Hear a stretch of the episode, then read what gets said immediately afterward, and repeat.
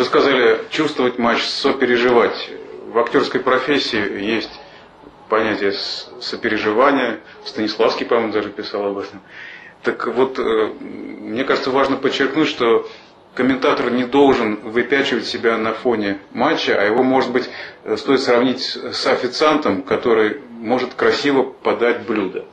Дело в том, что, э, на мой взгляд, нельзя плавать особо по поверхности. И в угоду вот тем, кто сидит за столом, где-то говорить какие-то вещи, которые приятно услышать Э, именно тем, кто сидит за столом.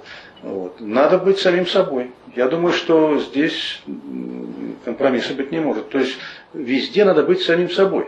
И если это э, даже идет в разрез вот с тем мнением, которое бытует у болельщика, э, то это, в общем-то, э, не важно. Потому что я, когда вот работал в свое время, я получал массу писем, причем они были негативного характера, очень многим я не нравился.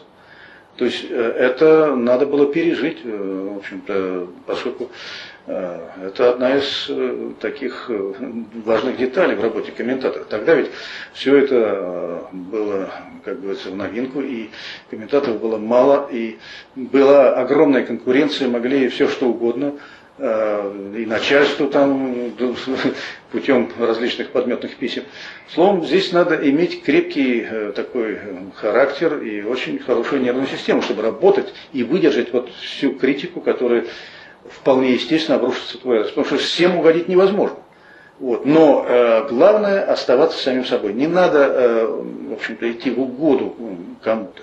Здесь, э, в общем-то, если вы э, говорите, комментируете события, говорите в эфир, так сказать, э, и вот как-то уходите от своих личных ощущений, впечатлений происходящего, и как бы в угоду аудитории, может быть, определенной, вы начинаете подстраиваться и говорить какие-то вещи, с которыми вы не согласны сами по себе, то это плохо. Это плохо. Всегда надо быть самим собой, несмотря на то, что, конечно, это может кому-то не понравиться, и вам будет больно потом.